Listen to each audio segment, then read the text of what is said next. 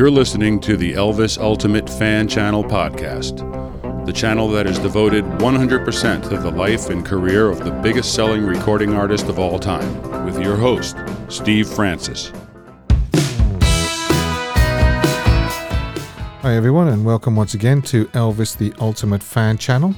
In the first part of my interview with Sam Thompson, we spoke about him meeting Elvis Presley when his sister Linda began dating him in 1972 and how he subsequently became good friends with Elvis and eventually began working security for him at Graceland and on tour. I've provided a link to that interview in the description box.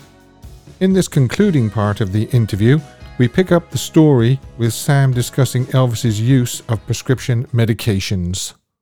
Now, there's an, another subject which uh, the, the, media seem to obsess over, and fans, and, and it, it's almost tiresome now. But I think we do have to mention it was the medications that Elvis uh, took throughout his life.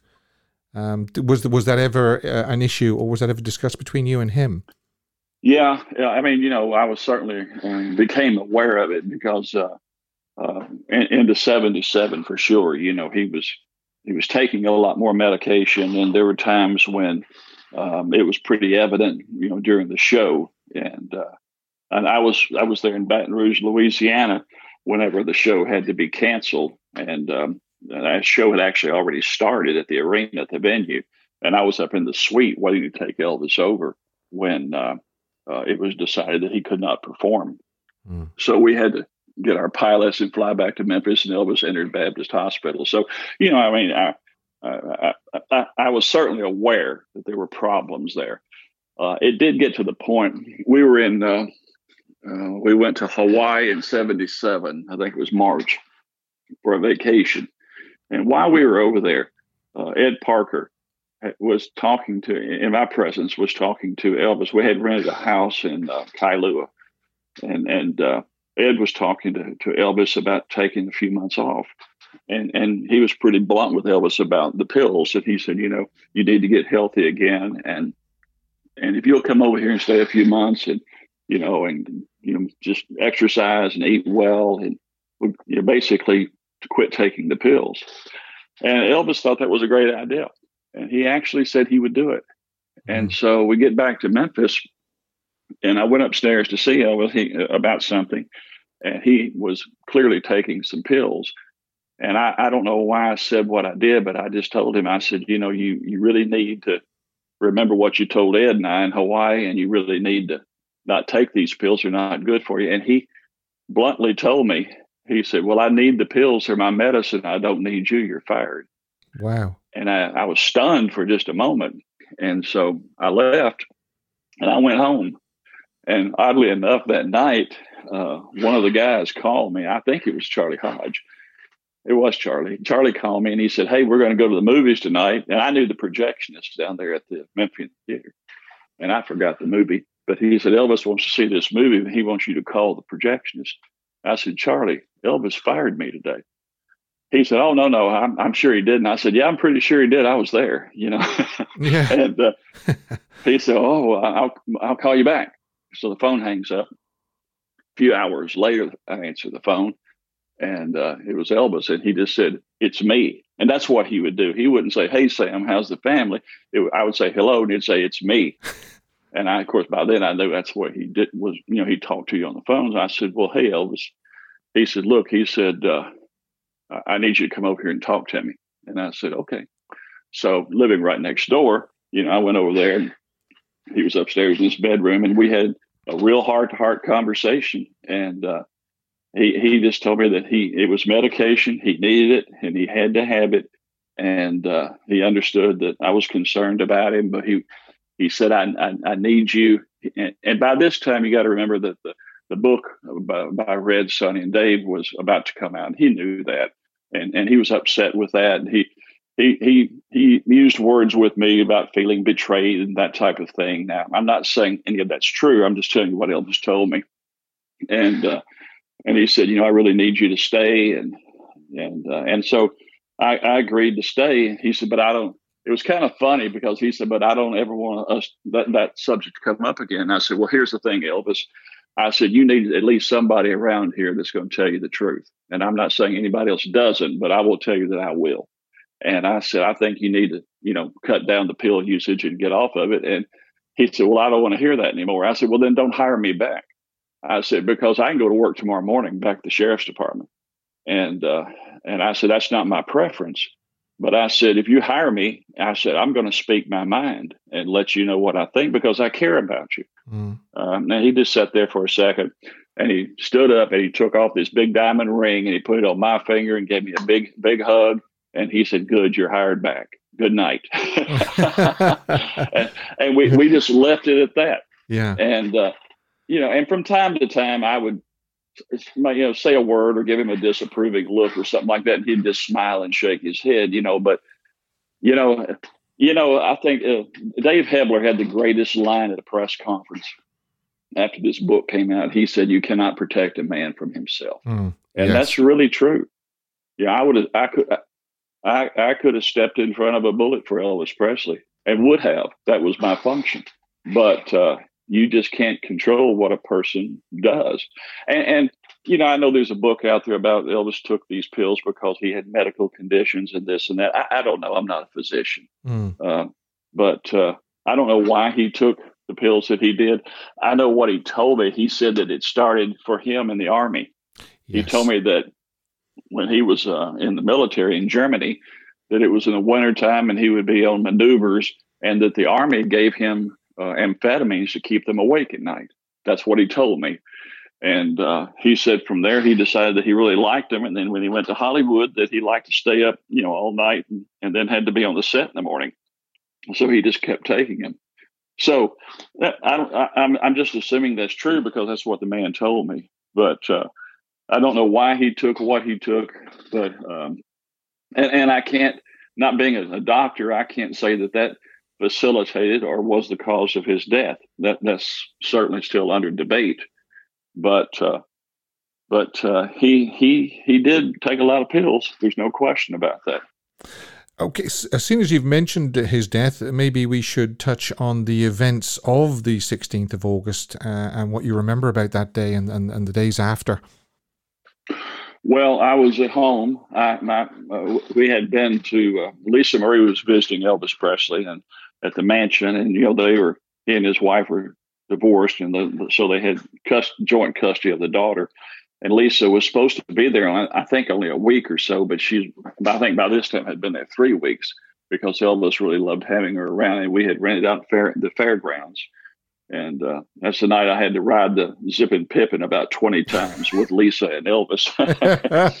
and I, I thought I was going to die, but uh, that was Elvis's favorite ride, and, and that was Lisa's ride too. But anyway, we, um, I was at home, and my function that time was to take Lisa Marie back to to um, Priscilla, hmm. and so I was going to pick her up at the mansion, and we were going to be driven to the airport. We were going to fly commercially, uh, and uh, to uh, L.A., and then. Uh, Sir Gerald at London Town Livery was going to pick us up and take us to Beverly Hills and I would return her to Priscilla, and then I would meet Ed Parker at the airport at LAX, and we would fly to Portland, Maine, and catch the tour. So it was going to be a pretty long day, you know, and uh, so I, I, was at Graceland the night before discussing that with Elvis, and I don't know. I think I I left before he went to play racquetball. So whatever time that was, he, I was there when he went to Doctor Hofman. He left and and he didn't want to take any security. Dick Grob was there too, and uh, we both stood up and said, "Well, we'll go with you." And he said, "No, no, we're fine." And I think uh, Billy Smith, his cousin, and and Jo, his wife, and Elvis, and I think Ginger, uh, they all went, and uh, and that wasn't uncommon for Elvis, you know, at night and and in Memphis, and he knew where he was going, and so he that's what he wanted to do. So he was the boss, and so he went and uh, and I was there when he came back, and that's when I went upstairs. He wanted to talk to me about going to you know pick up Lisa and all of that. And so we went over the details of that, uh, and then he said he was going to go play racquetball. And so you know, we, and and that night he told me he said, you know, he said this is going to be a great tour. He said I'm really he said I'm really looking forward to it, and he was in high spirits. He felt good, said he did, uh, and uh, was pretty animated about the tour and uh, we said goodnight. And I went home to get some sleep.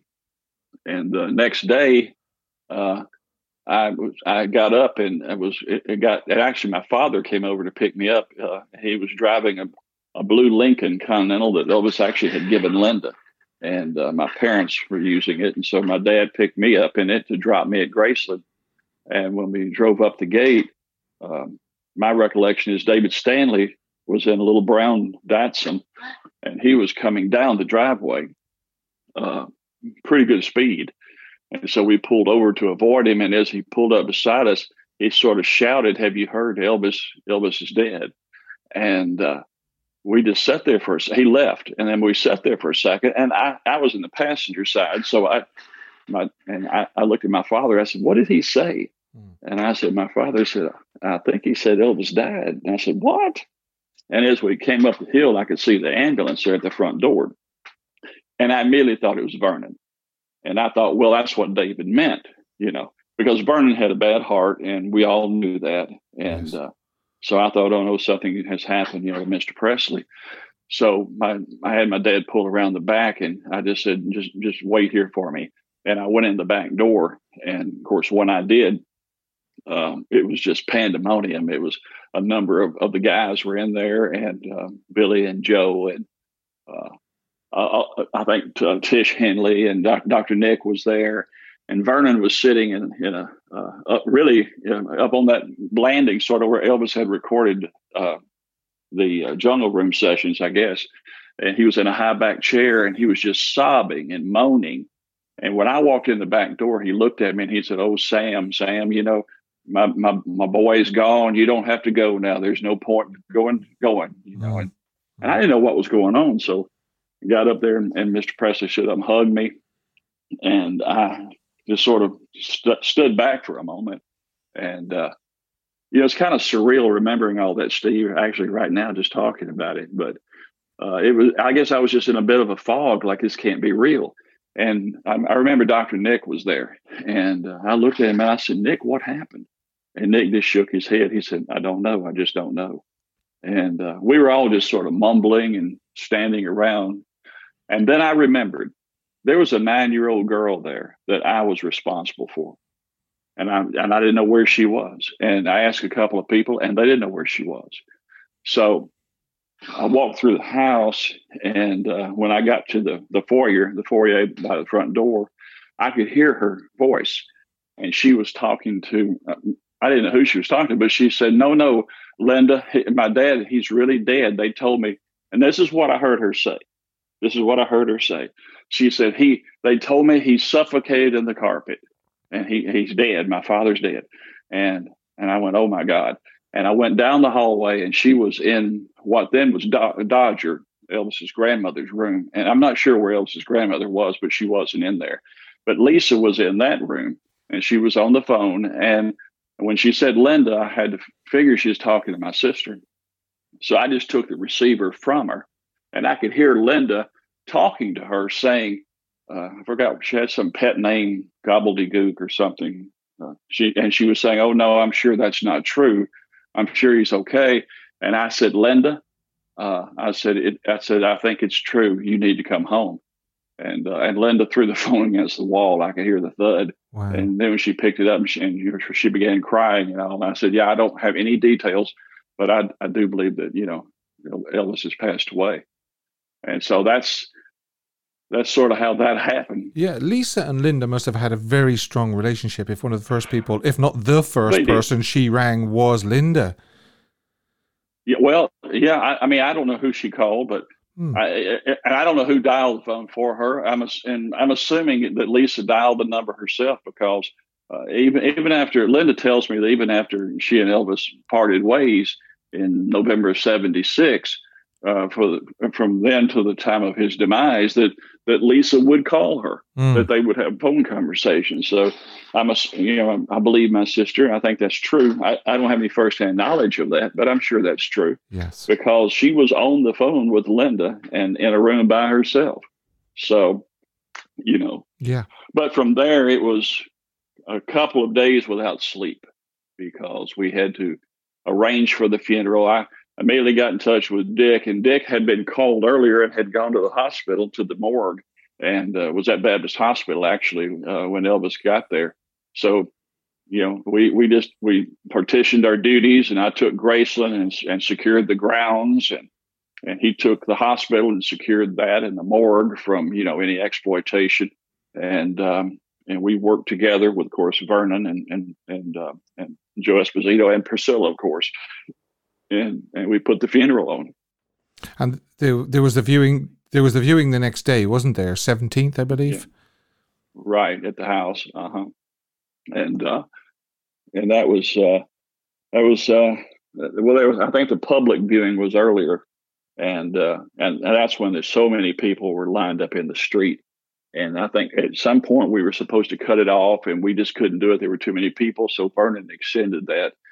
And uh, but um, Dick and I stood there by the casket uh, all day long. We had the casket just inside the front door, and uh, so people didn't really come in the house. They came to the front door to view the body, and then turned and went back down.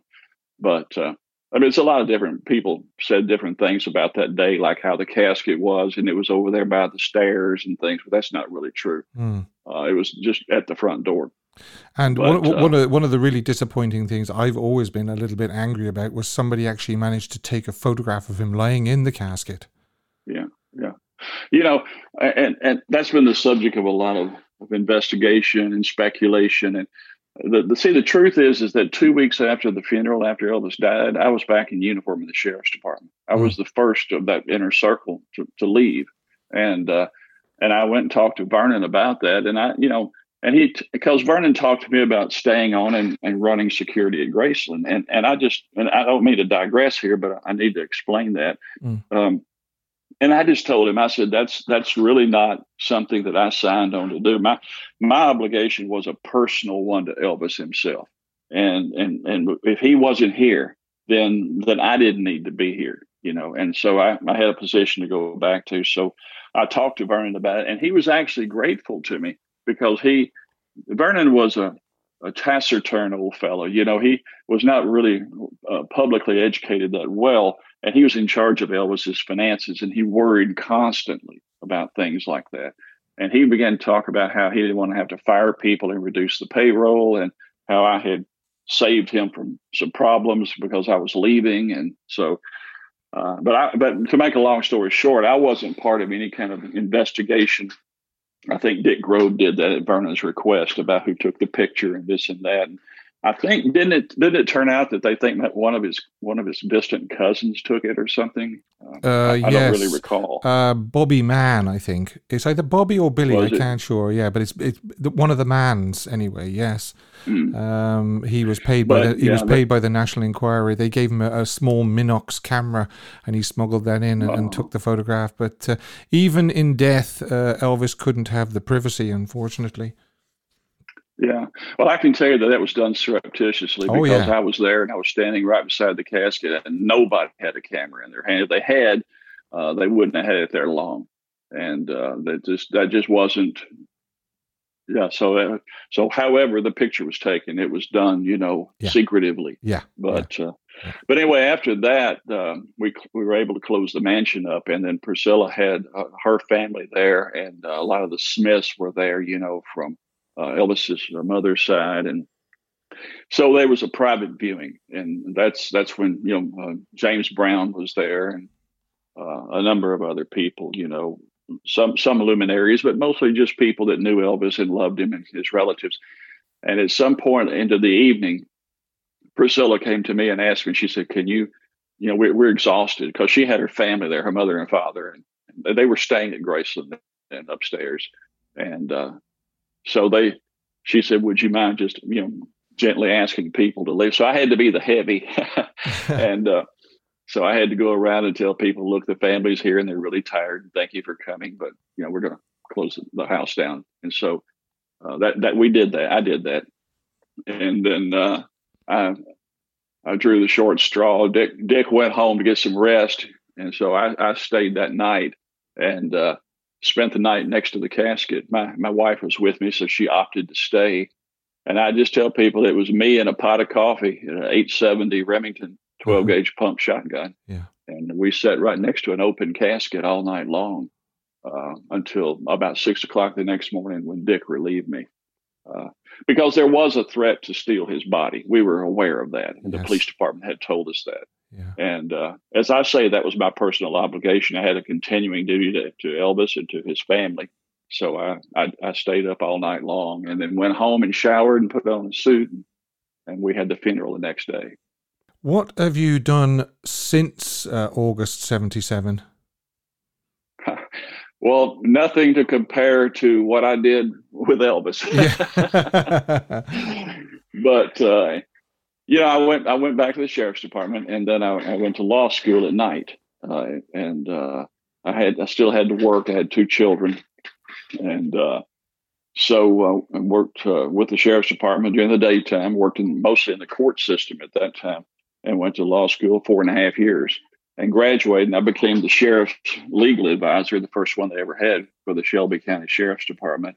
And um, then I I moved on and became uh, an assistant county attorney for Shelby County. Worked for Bill Morris, who was one of Elvis's great friends. He was by then the county mayor. Yeah.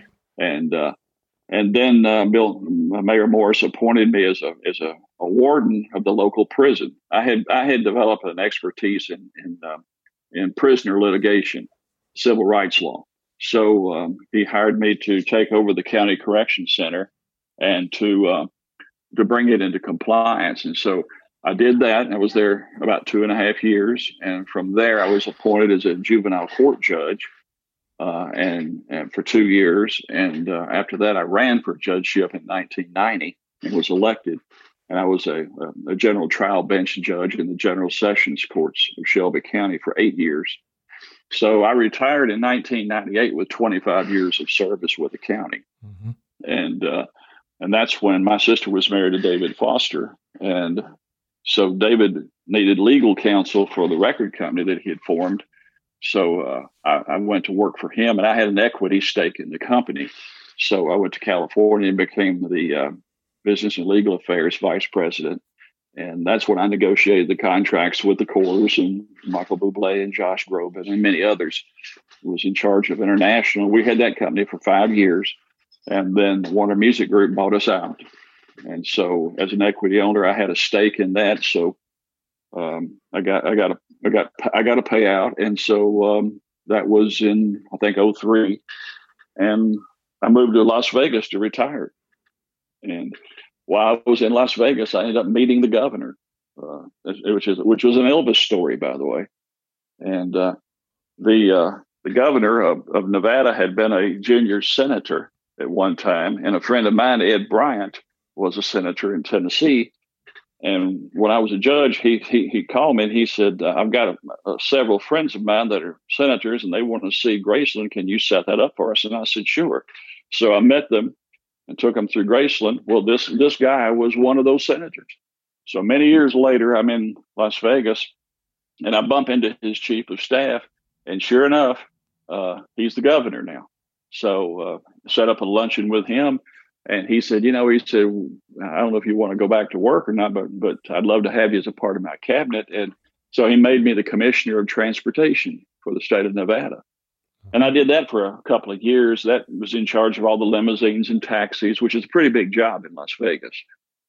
Uh, and I, and then after that, I was appointed to uh, the Public Utilities Commission. I eventually became the chairman of the Public Utilities Commission for the state of Nevada.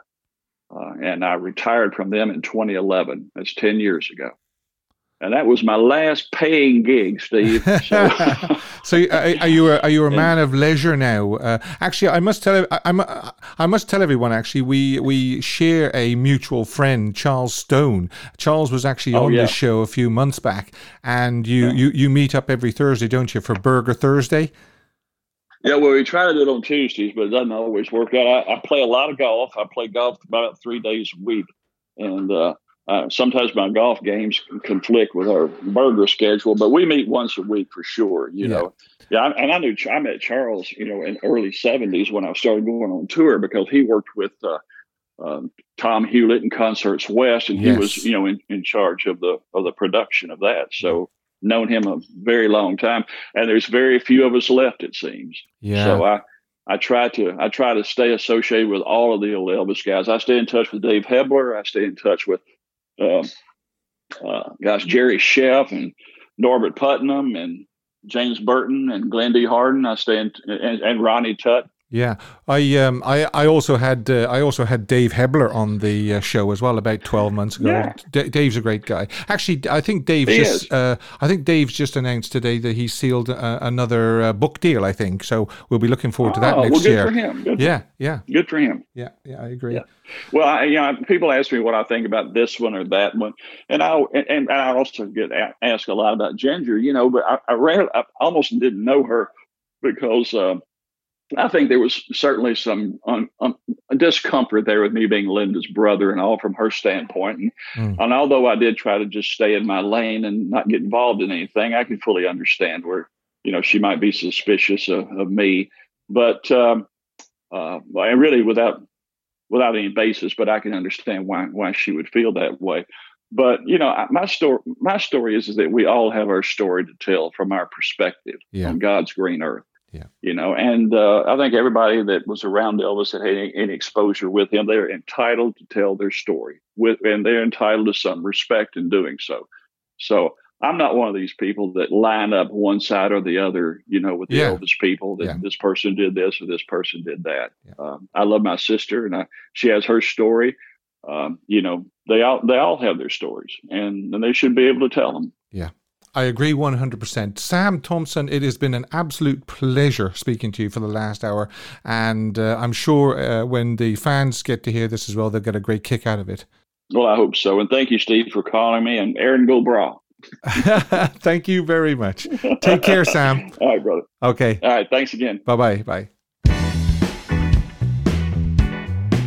A huge thanks to Sam for sharing his memories of his time with Elvis. I think Sam is a really great guy, and I can clearly see why he and Elvis became such great friends. Thanks for joining me on the show today, and I hope you can join me next time for another episode from Elvis the Ultimate Fan Channel.